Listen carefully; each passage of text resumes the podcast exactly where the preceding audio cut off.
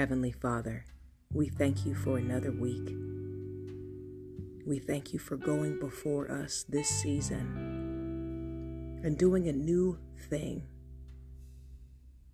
Help us to embrace the changes and the transitions that are before us.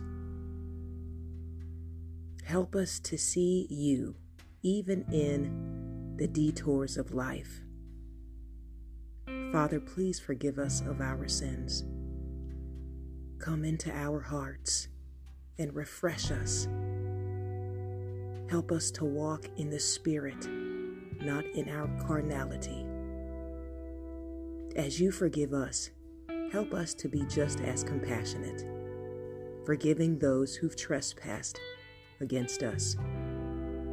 We release any animosity, any bitterness, anything that would hinder our walk in love, in agape love.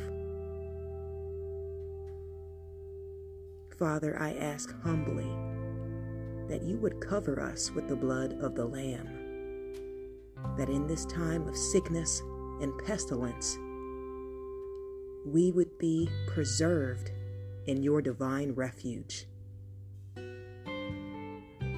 Go before us this week Help us to discern the promptings of the Holy Spirit.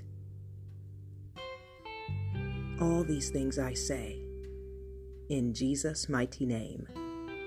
Amen and amen. All right, believers, keep being God's high achievers.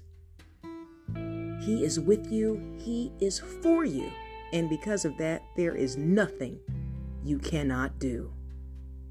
I'll talk to you soon.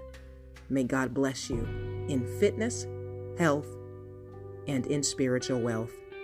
I am your girl Belle Fit, and we are the Black Sheep Believers. Ciao.